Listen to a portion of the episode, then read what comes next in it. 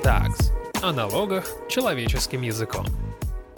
Здравствуйте, дорогие слушатели! В эфире подкаст Guten Tax и его ведущий Алексей Савкин. В последнее время было принято много законов, которые налагают дополнительные обязательства на владельцев крупных состояний. Плюс с весны этого года действуют правила, ограничивающие движение капитала. Как в этих условиях живут и работают богатые люди. Что изменилось за последние полгода? Об этом мы спросим наших гостей. Это руководитель налогового направления Tax and Legal Тинькофф Private Юлия Дрынкина и управляющий партнер юридической компании Tax Advisor Дмитрий Костальгин. Здравствуйте, коллеги. Здравствуйте. Всем привет. Давайте тогда пойдем от общего к частному и напомним, какие в последнее время были приняты новые правила по налогам и валютному контролю. Юлия, можете вот сделать такой краткий обзор последних изменений? Да, конечно, могу. Наверное, слово кратко это не про этот год.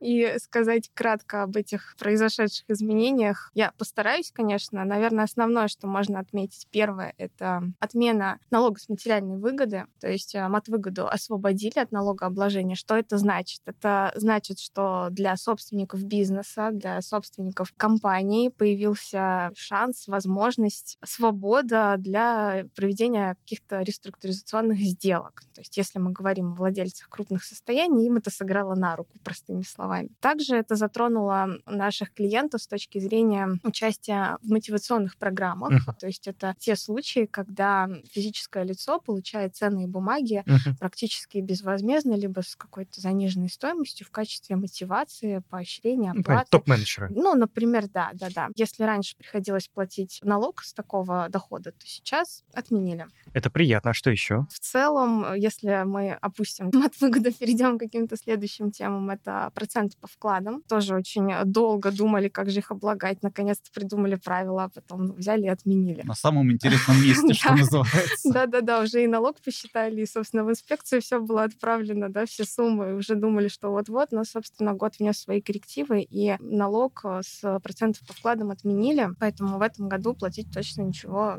физикам не нужно. Единственное, что еще могу по процентам по вкладам отметить, что немножко поменяли правила налогообложения, будут брать теперь по немножко другому алгоритму. В целом он остался таким же, 1 миллион умножали на ключевую ставку, но uh-huh. сейчас выберут самую высокую ключевую ставку из каждого месяца будут смотреть и, собственно, выбирать, что будет uh-huh. по итогам года у нас самый большой. Это, конечно, хорошо. Поддержка населения такая, на мой взгляд, приятная. Еще по золоту, это на самом деле а очень а интересное изменение для наших инвесторов. Отменили НДФЛ, поэтому для физических лиц теперь сделки с слитками происходят без налога. Если я целом... продам свои 100 килограммов золота? Ну, по сути, да. 13% платить не нужно. Вообще золото раньше облагалось налогом, сейчас нет. Поэтому инвесторам это, опять же, большой плюс. Или НДС. НДС тоже и НДФЛ. Непосредственно отменили НДФЛ тоже. Давайте теперь пойдем тогда немножко в частности и скажем вот о чем. С прошлого года россияне, которые получают больше 5 миллионов рублей, то есть больше 416 тысяч рублей в месяц примерно, должны платить не 13, а 15 процентов со своих доходов, причем платить с уровня, который превышает порог в 5 миллионов. Также к вам вопрос, Юля. Вот вы работаете на земле с конкретными людьми. Есть ли в этом секторе, в этой сфере какие-то проблемы, сложности административного характера, технического, не знаю, какого-то еще? Основное бремя ложится на налогового агента. Соответственно, налог по прогрессивной ставке стал удерживать налоговый агент тогда, когда законодательство возложило эту обязанность. Угу. Кто такие налоговые агенты? Могу очень коротко пояснить. Ну, это, работодатели, по да, сути, например, грубо говоря. работодатели, да, это вот с точки зрения инвестиций, это тот же брокер, который обязан по законодательству удерживать налог с э, большинства доходов инвесторов. Брокер в рамках своего учета внутреннего ведет базы налоговые, где считает в разрезе каждой базы сумму дохода и, соответственно, в случае превышения налог. Далее, по итогам года, вся эта информация передается в инспекцию, и уже основная обязанность просуммировать все доходы от всех налоговых агентов ложится на инспекцию. Вот, например, инспектор увидит, что есть доход от Тинькофф инвестиции, есть доход от работодателя, uh-huh. есть доход еще от какого-то налогового агента.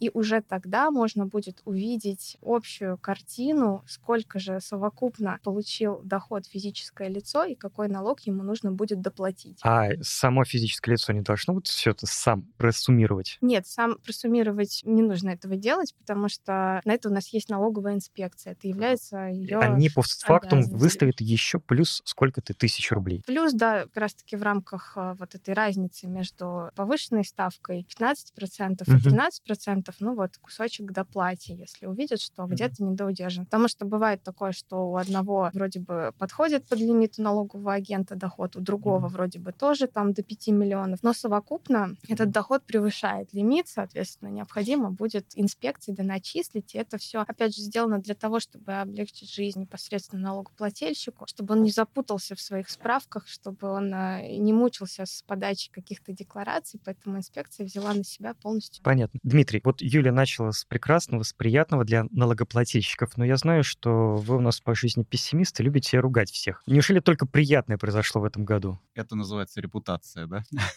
Пиар. Пиар, да. Ну, я бы еще, наверное, чуть продолжил тему Юли про 13-15%. На самом деле здесь нужно сказать, что часть людей, которая хотела досрочно исполнить свои обязательства, ну, просто им так спокойнее, да, они сами суммировали эти доходы и платили налог до 15 июля, а не до 1 декабря, как вот нужно по этим уведомлениям. И здесь мы тоже приготовились к определенным техническим проблемам, которые были в похожих ситуациях по брокерам, когда брокер не мог удержать НДФЛ, и такое же уведомление приходило. Люди, кто сам заполнял, получали повторное уведомление, что заплатите еще. На вопрос, чего я должен платить, классический ответ у нас программа так работает. Поэтому, с одной стороны, очень хочется надеяться, что эти нюансы были учтены в текущем налоговом периоде. И следующее, что, безусловно, да, налоговики все посчитают, вам придет уведомление, но с точки зрения понятности этой суммы, она непонятна будет никакому налогоплательщику. Объясню почему. Вот Юля очень правильно описала, что у вас там антинькова дохода от работодателя, не знаю, там лекцию почитали, не знаю, еще что-то, проценты по вкладам. Налоговая все в один котел сбросила и вам сумму написала. В целом, вы не сразу поймете, эта сумма корректная или некорректная. То есть вам все равно с точки зрения, если вы хотите проверить, нужно такое вот э, бухгалтерское А детализацию счета они не присылают, как Детализацию счета, ну,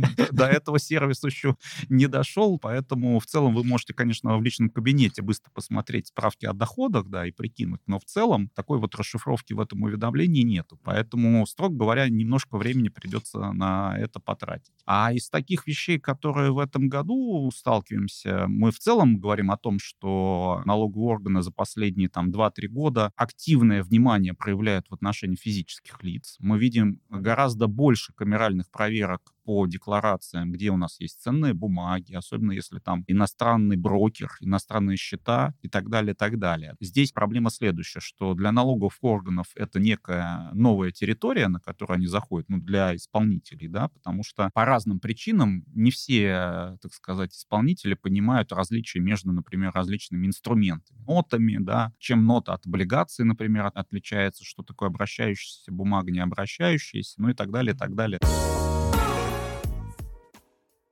Коллеги, тогда давайте перейдем к нашей любимой теме, о которой мы много говорили в наших подкастах. Это КИКи, контролируемые иностранные компании. И вот уже несколько лет, напомню, действует особые правила регулирования этих КИКов. Если в двух словах, суть их в том, что надо, во-первых, уведомить государство о наличии компании, и, во-вторых, заплатить налог с нераспределенной прибыли. Вот интересно ваше мнение. Сталкивались ли ваши клиенты с какими-то сложностями в этой сфере? Давайте с Юли начнем. Наши клиенты очень часто обращаются к нам с разными налоговыми вопросами, и и отдельная категория этих вопросов относится к законодательству ОКИК. И в целом, что делать с иностранной компанией, возникают у клиентов вопросы по отчетности, возникают вопросы, как в целом отчитаться, что нужно делать, в какие сроки и так далее. Если говорить непосредственно о нашей практике, то я бы, наверное, выделила такой случай, как безотзывный дискреционный траст, потому Ой, что, что это, это ну, это такое корпоративное образование, которое по законодательству ОКИК можно не относить, если если оно соответствует определенным в налоговом кодексе условиям. И в связи с этим у налоговых органов очень часто возникают вопросы, действительно ли это так, потому что в рамках обмена между странами наша инспекция, наши налоговые органы получают информацию о том, что физические лица, например, являются контролирующими лицами таких трастов. Приходится доказывать, что в целях российского законодательства на самом деле все не так. А наша инспекция смотрит на обмен, и раз там написано, что это контролирующий действующее лицо, значит... Э, Контролируемая компания. Да, значит... Если есть лицо, значит, есть компания. законодательство АКИК. Поэтому, да, приходится, конечно же... А удается ли отбиваться вам от таких? Это долгий процесс, иногда удается. Все зависит от инспектора. Инспектор — это человек. Он либо так сделает, как судья, либо оправдает, да, либо да, не оправдает. Это, это человек, с которым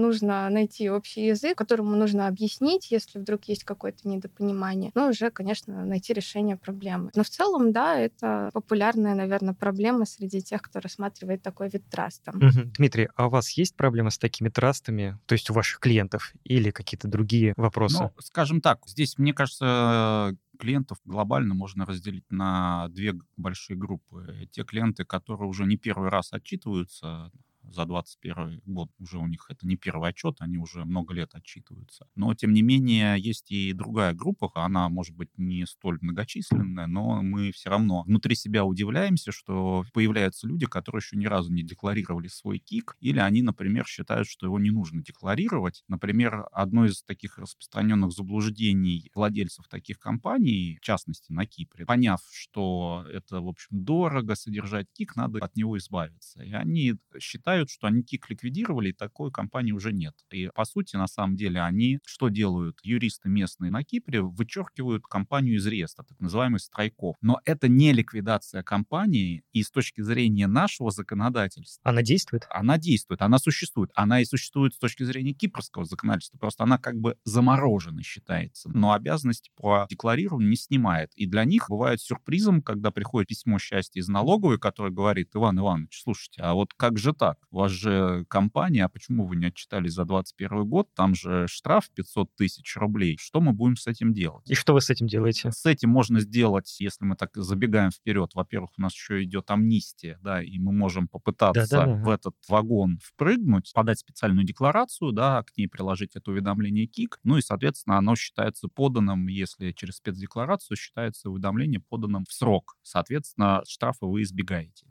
Следующий нюанс, наверное, это уже какие-то, может быть, точные технические истории, связанные с тем, что вот изменение последних лет как раз уже обязывает подготавливать отчетность обязательно по КИКу, да, и доказывать налоговому органу, во-первых, почему вы не платите налог с прибыли, да, если у вас прибыль КИКа меньше в эквиваленте 10 миллионов рублей, вы НДФЛ не платите нашему родному государству. Но это нужно доказать, да, просто вот сказать, ну, слушайте, там такая прибыль, а что-то мелочь, да, но нужны документы. И плюс, соответственно, много нюансов вылезает из отчетности, из ее анализа, потому что иногда аудиторы, которые составляют отчет, они же составляют как аудиторы без оглядки на то, что будет читать э, налоговый орган и совершенно безобидные фразы может интерпретировать, скажем так, против клиента. Да? Например, клиент не вовремя подал аудитору какие-то выписки банковские, аудитор пишет, ну вот некоторые расходы не подтверждены, потому что нам отчет сдавать условно надо было, а он не успел нам сдать. Но с точки зрения российской практики, практике, как нет расходов подтверждают, так значит там прибыль больше. Ну вот какие-то такие вещи. А в целом вполне, с одной стороны, рутинная операция, с другой стороны, тоже не все клиенты понимают, что это уведомление ежегодное. Мы сталкивались с теми случаями, он говорит, я же подал его. Погодите, ну вы подали там за 20 год, теперь 21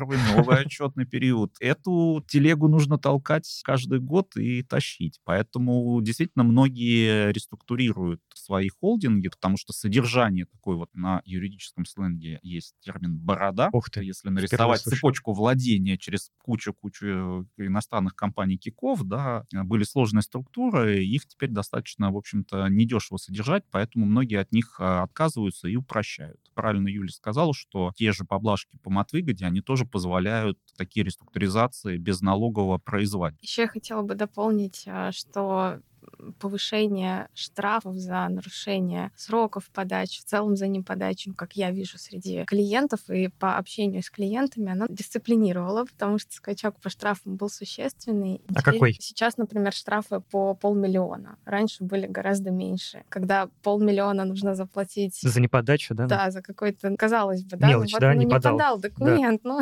исправлюсь, да? Я полмиллиона, но, все равно но, неприятно. тем не менее, неприятно, и наши клиенты интересуются, конечно, конечно же, ответственностью в рамках нашего сервиса спрашивают и относятся уже к этому более исполнительно. То есть, если нужна какая-то помощь, конечно, мы поможем, снавигируем, но в целом уже более дисциплинированно, зная, что uh-huh. в следующем эту телегу толкать нужно и через год там, и так далее. И что в целом, если есть иностранная компания, то просто когда-то ее открыть и забыть про нее, так уже не получится. Мы либо все делаем красиво юридически так, чтобы у нас полностью отчетность за каждый год соответствовала, либо нужно 10 раз подумать. А либо штрафами замучить, да? Либо штрафами замучить, либо в целом при решении открыть такую иностранную компанию 10 раз подумать, а стоит ли действительно ее открывать с точки зрения дальнейшей подачи отчетности. Надо понимать, что это тоже ресурсы, и наверняка понадобится вот, консультант. Кстати. И плюс обслуживание, как вот верно заметили, это тоже не дешево, то есть это тоже требует определенных финансовых вложений. То есть КИК — это дорого. дорого не просто открыть, зарегистрировать, но еще и дорого ежегодно содержать. А если еще и забывать подавать документы, то будет вдвойне. Будет вдвойне дорого, да.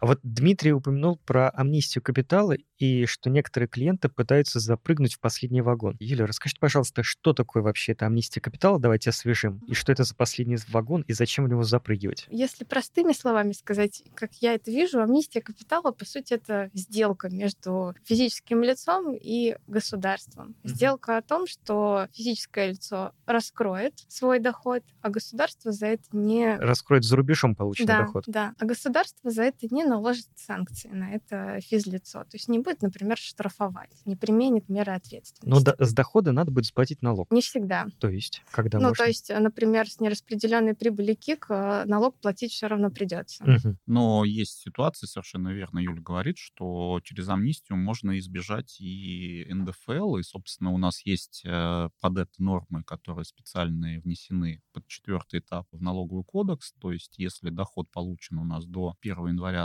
2022 года, то в целом такая формулировка налоговый орган не может взыскивать и принудительное Да, взыскание да. осуществлять этого налога. То есть такая вот э, компромиссная ситуация, что вроде обязанность никуда не делась, и ты вроде как должен, но взыскать с тебя его не могут. То есть, если у меня был КИК до 22 года, до 1 января, КИК мне перечислил дивиденды, и это стало моей личной прибылью, которая, по идее, должна облагаться НДФЛ, то могут и не взыскать 13%, то есть даже 15%. Тут нужно понимать, если ты говоришь по периодам, обложение по КИКам сдвинуто на год вперед относительно российского законодательства. Поэтому если ты в 2021 году реально физически получил дивиденды от КИКа, то они, скорее всего, там 2019 года. Поэтому в целом, да, потенциально это может быть выведено из-под налогообложения через механизм амнистии. Просто амнистия, этот этап содержит интересные условия, которые не всем удобно декларантам, которые бы хотели воспользоваться, поскольку говорит о том, что все средства, которые у вас за рубежом, вы должны перевести в Российскую Федерацию. И это, во-первых, не всегда удобно, раз, а во-вторых, в текущих реалиях не всегда даже возможно. Да, кстати, SWIFT не везде работает. И между всеми юрисдикциями он работает. Я хотела бы добавить еще по, в целом, на мой взгляд, статистике в этой волне. Амнистия не так популярна, как мне кажется, чем Поясните. раньше. То есть фактически физических лиц, кто непосредственно заполнил спецдекларацию, вот сейчас, на данный момент, понятно, что амнистия будет действовать до конца февраля следующего года, но на данный момент таких физических лиц немного совсем. То есть люди интересуются, люди задают вопросы по правилам, как это работает, что можно внести в спецдекларацию, но как таковых непосредственно поданных документов Ага. в инспекцию пока не так много. То есть до- по воронке продаж вот этой проходят не все, да? Ну почему же? Мы же общаемся с клиентами и в целом узнаем, что у них дальше, какие примерно Ага. действия они ожидают с- после консультации. Мгм. И клиенты хотят отложить данную подачу ближе к концу года. То есть мы ожидаем, что шквал так называемых деклараций, он все-таки отодвинется ближе к Зачем? декабрю. Но это логично. А на самом деле люди исходят из вполне житейской логики. Ее подать, эту декларацию, можно один раз в жизни. Да. То есть у тебя Мгм. одна свечка. Формально период декларирования у нас, по-моему, до 20 какого-то февраля, Февраля, да, да. до- конца февраля 23 года. Поэтому люди исходят из того, что вдруг еще что-то прирастет, такого, Мгм. что, так сказать, дуркану, натворю каких-то операций, потому что очень многие как раз интересуются амнистией это как раз в разрезе валютных операций. Это основная, ну, по нашей, опять же, практике боль, потому что вот это регулирование, которое появилось в этом году, оно многих запутало, и многие многие сгоряча наломали дров, что называется. Поэтому действительно люди готовятся, скажем так, да, вот то, что Мгм. Юлия говорит, они, по сути, понимают, что, ага, мне нужно сделать вот то-то, то-то, для этого нужно перевести денежные средства туда, то есть это нужно спланировать, так сказать, Конечно, да, пообщаться с это долгий банками. процесс и, Да. и сложный процесс, поэтому а, тут даже, наверное, вполне логично, что после консультации никто сразу не бежит подавать и заполнять спецдекларацию. Как вы верно сказали, подать действительно можно один раз. Как стрин ДФЛ тут не сработает, что ой, я там забыл, пойду-ка уточнюсь, или там не обращайте внимания, я новый принес. Так тоже нельзя сделать. То есть документ нужно заполнять сразу, правильно, с полным содержанием, какое хочешь отразить в этой декларации. Поэтому нельзя просто там прийти потом и поправить. Но вот по нашей практике видим, что часто клиенты спрашивают, можно ли заамнистировать денежные средства. Наличные. Да. Наличные? Да, А это это, как? впервые в чемодан? практике в этой четвертой волне появились денежные средства наличные. Куда их принести, условно говоря? Пока, слава богу, показать и принести не требует, просто указываем э, в декларации в рублях, не в чемодан. А кто пересчитает, что он вот он сказал, у меня 5 миллионов наличными в чемоданах, а а если это 6? По-моему, все-таки ты должен эти наличные на счет, Ага. хотя вот надо уточнить. Да, нужно положить Да. будет на счет в банке. И тут опять же включаются требования комплайенса, поэтому нужно будет уточнять э, в банке непосредственно. Но если вдруг у банка будет вопрос э, о природе денежных средств, Мгм. что это такое, то, безусловно, это обязанность спросить. Банк не может, это не из-за того, что там, ой, а вот я буду таким вредным, поспрашиваю-ка я у тебя. Ага. Хотя и были сообщения от Центрального банка, что можно приложить амнистию, да, декларацию, банку показать, что вот я заамнистировал. Но банк может все равно попросить дополнительные пояснения, указать, а откуда именно эти деньги, потому что ну, суммы бывают действительно совершенно разные. Если это какая-то небольшая сумма относительно проверки комплайенса, то, конечно, вряд ли кто-то попросит. Если это миллионы-миллионы долларов, ну, условно, то, конечно, может возникнуть вопрос, а откуда? И банк имеет полное право спросить, откуда деньги. Ну и более того, если у физического лица наличные деньги, например, в Тинькофф можно вызвать инкассацию, соответственно, подъедет специальная служба, которая поможет у физического лица эти деньги забрать. И это, по сути, Мгм. такая помощь. Не надо с чемоданчиком гулять по городу. Хорошо, это очень хорошо. Коллеги, давайте перейдем к следующей теме, особенно актуальной в последние дни. Как известно, сейчас многие состоятельные люди меняют место жительства, становятся резидентами других стран, уезжают. Возникают ли в связи с этим какие-то проблемы, вопросы, сложности? Очень много. Какие? Этот год действительно был насыщенный событиями, и каждый для себя принимал решение, что же делать. Есть э, такие физлицы, кто решил покинуть страну, например, и в связи с этим возникает так называемый выбор, а где я буду резидентом. То есть нужно понимать, сколько дней в стране буду находиться, сколько в России. Или я вообще уезжаю из страны, больше сюда не вернусь. Потому что есть вот эти 183 дня, когда я являюсь налоговым резидентом, плачу налоги в России в соответствии с законодательством, да, с общемировых доходов. А есть э, другая ситуация, когда я уже становлюсь налоговым нерезидентом, то есть я плачу только налоги в России с тех доходов, которые я непосредственно в России заработал. Не всегда вопрос о смене страны проживания, он прям вот такой простой, и по щелчку пальцев можно жить, где я хочу, сегодня в одной стране, завтра в другой стране. Все-таки нужно понимать, особенно владельцам крупного состояния, что это может повлечь не только смену ставки там по, не знаю, каким-нибудь доходам в России обычным, но и в том числе понимать, что по структуре владения, по компаниям надо будет уже смотреть непосредственно комплексно, изучать в целом ситуацию клиента. Дмитрий, тогда к вам вопрос. Я понимаю, что он очень объемный, но тем не менее, вот человек решил уехать. Какой ему чек-лист для себя сделать и пройти, прежде чем уехать? Ну, хотя бы там в трех пунктах. Я понимаю, что тема это очень серьезно. Мы обсуждали, можно обратиться, если что, к нашим предыдущим выпускам про Мгм. уехавших сотрудников, мы подробно разбирали. Но первое-наперво нужно понять, к концу года вы станете налоговым нерезидентом или нет. То есть вы должны посчитать количество дней, которые вы пробовали за, например, 22 год. Если оно больше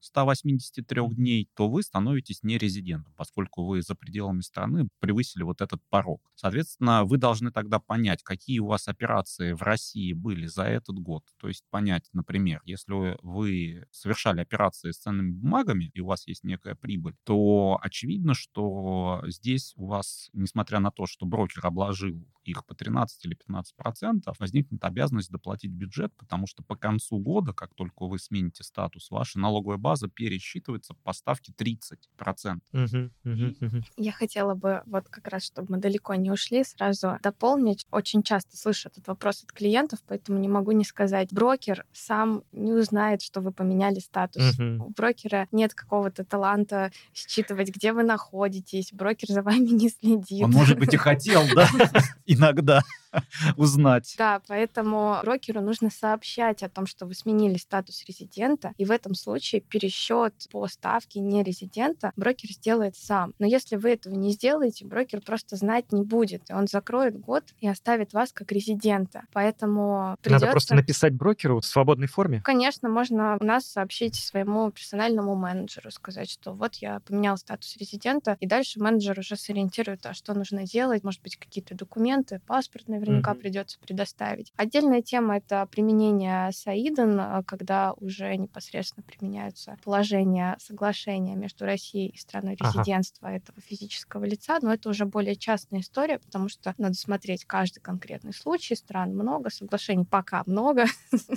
уже изучать и дальнейшее налогообложение рассматривать персонально. Ну и, соответственно, когда мы поняли, кто мы, не резидент, не резидент, разобрались, например, с ценными бумагами, самая неприятная ситуация для таких людей — это продажа каких-то физических активов, там, недвижимости, машины и еще каких-то вещей внутри страны, потому что наши регуляторы стоят насмерть на позиции, что в отношении резидентов никакие вычеты не положены, поэтому если вы в ППХ продали свою квартиру, я не знаю, там, за 15 миллионов, а купили ее за 16, то есть, по сути, с убытком, наши регуляторы ФНС и Минфин говорят, нет, вот со всего оборота 30% пожалуйте в кассу. Мы с такой позиции принципиально не согласны. Со всего оборота это сколько? 15 плюс 16, что ли? Нет, ты продал за 15, Да. 30%, получается 1 пятая. 3 Да. миллиона, пожалуйста. Хотя то у тебя убыток, у тебя нет дохода. Да. Поэтому мы принципиально против этой позиции, поскольку это противоречит базовым принципам определения дохода в кодексе. Да и, в общем-то, Верховный суд уже в отношении даже физиков многократно говорил, что нужно платить с разницы. Поэтому, безусловно, если убыток налога не должно быть, то есть у нас не может доход определяться, по сути, по, по статусу ты резидент или не резидент, да, то есть очень как-то странно выглядит это. Поэтому с этим можно дискутировать с налоговиками и, скажем так, не опускать руки. Но на это нужно обратить внимание, потому что вам может прийти уведомление соответствующее, да, или требование налогового органа уточнить. Например, с последним мы столкнулись с тем, что тяжело некоторым физическим лицам доказать, что они не резиденты, поскольку технологии у нас идут вперед, и даже у нас уже в некоторых аэропортах есть проход границы без участия живого человека. Да? Мгм, Ты просто считывает терминал твой паспорт, и никакой отметки о пересечении, даже если ты едешь в Европу, а не в Беларусь или в какие-то ближайшие страны, нету. И формально у тебя на руках ничего не остается, ну, кроме билета, авиабилета, Который ты выбрасываешь. который ты обычно выбрасываешь, и здесь люди могут столкнуться с определенными сложностями в доказывании, что я вообще здесь вот уже ничего не должен, а я нахожусь совершенно уже в другом государстве, и я обязан ему.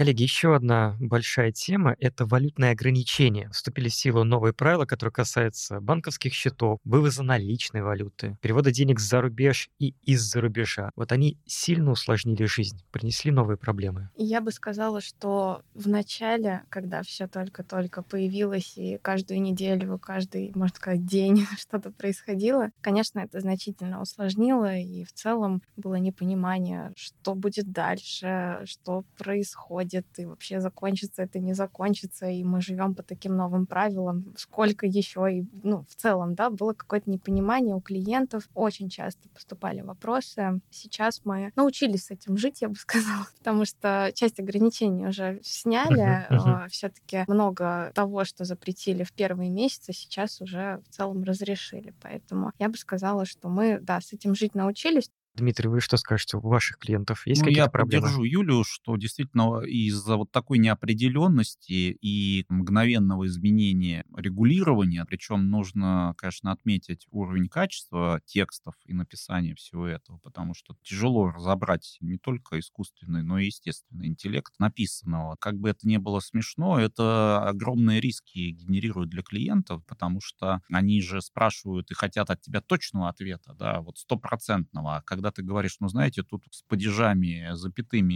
не очень понятно, что имел в виду автор, поэтому можно так и так. Поэтому сейчас распространилась такая огромная практика и нагрузка на тот же ЦБ, когда такие люди пишут запрос в Центральный банк вот по конкретно своей ситуации, чтобы уже точно понять, можно или нельзя. И в целом достаточно оперативно ЦБ реагирует, то есть в течение месяца это можно получить. Понятно, что когда это все началось, э, многие люди наделали ошибок э, и от стресса, от паники, и в целом от непонимания, какое регулирование возникло. Но, опять же, здесь амнистия помогает. Поэтому в целом, да, здесь подход такой, что если не уверены, лучше переспросить у регулятора, потому что объем риска может прирастать. И более того, сейчас вот тоже интересный сюжет, который у нас на глазах развивается. У нас в Кодекс об административных правонарушениях вводит новый состав статьи 15.25, теперь точка 1, как раз за неисполнение вот этого указного права. И с юридической точки зрения возникает вопрос, который уже возникал с самого начала этого регулирования. То есть ответственности за нарушение не было раньше. Потому валютного. Что, валютного. Теперь она будет. И формально очевидно, что эти поправки, скорее всего, примут. И в целом можно сказать, что прошлые грешки должны быть, так сказать, отпущены. А если примут, то какое наказание? А если примут, аналогичное наказание, как за валютные правонарушения, от 20 до 40 процентов от суммы операции. Это если в денежном выражении да, было денежном, выражено. Да. Если нет, то там, по-моему, от тысячи до полутора тысяч штраф, если это было какое-то нарушение не денежного характера. Коллеги, и не могу вас э, не спросить, такая вот неприятная тема, но животрепещущая, заморозка иностранных активов. Вот как вы считаете, есть ли свет в конце тоннеля? Иначе говоря, стоит ли клиентам как-то рыпаться? Я видел, потому что призывы СМИ «идите, судитесь, боритесь». Вот как вы относитесь к таким призывам? Я надеюсь, что свет в конце тоннеля есть. Правда. Я надеюсь, что... А что дает вам такое Что дает мне эту надежду? Моя внутренняя вера в лучшее. человечества. Ну да, на самом деле ситуация, конечно, сложилась непростая, и действительно физические лица, инвесторы сейчас, может быть, уже немножко с этой мыслью свыклись, но изначально это тоже была паника, это тоже были нескончаемые вопросы, но Центральный банк, конечно же, знает об этой проблеме, и были инициативы, были идеи, точнее, как э, можно этот вопрос решать. Надеюсь, что скоро эти идеи озвучат и в целом приступят к выполнению их. Будем надеяться, что какие-то дальнейшие подвижки будут. Дмитрий, как вы считаете, есть ли смысл судиться с Евроклиром каким-нибудь? Если честно, тяжело сказать, потому что я тут буду выглядеть той бабушкой у подъезда, которая рассуждает о том, о чем, в общем-то, она не совсем а, разбирается, но глядя на коллег, которые занимаются разнообразными спорами, они действительно собирают пул клиентов на то, чтобы воспользоваться... Коллективный юриди... иск какой-то, э, да? Ну, не коллективный, по сути, пул, да, чтобы воспользоваться некими юридическими механизмами, возможностями, попытаться mm-hmm. защитить права тех, которые, именно инвесторов, которые не находятся ни в каких списках санкционных, условно говоря, не связаны государством, да, это просто частные клиенты, которые которые получили, как говорится, за всех. И, в Купили себе Теслу. Да, э, видимо, на этом основании как бы общая какая-то линия защиты будет реализовываться, да.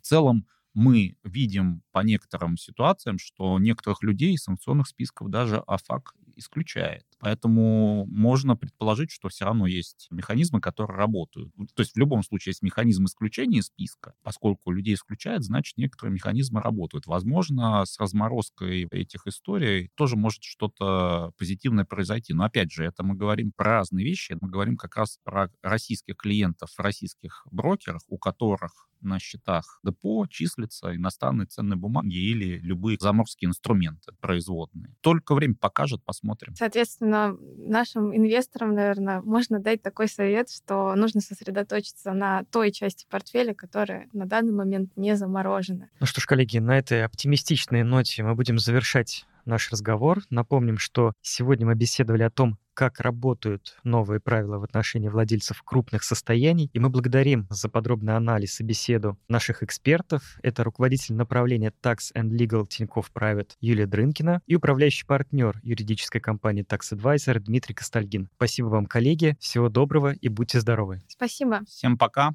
Берегите себя.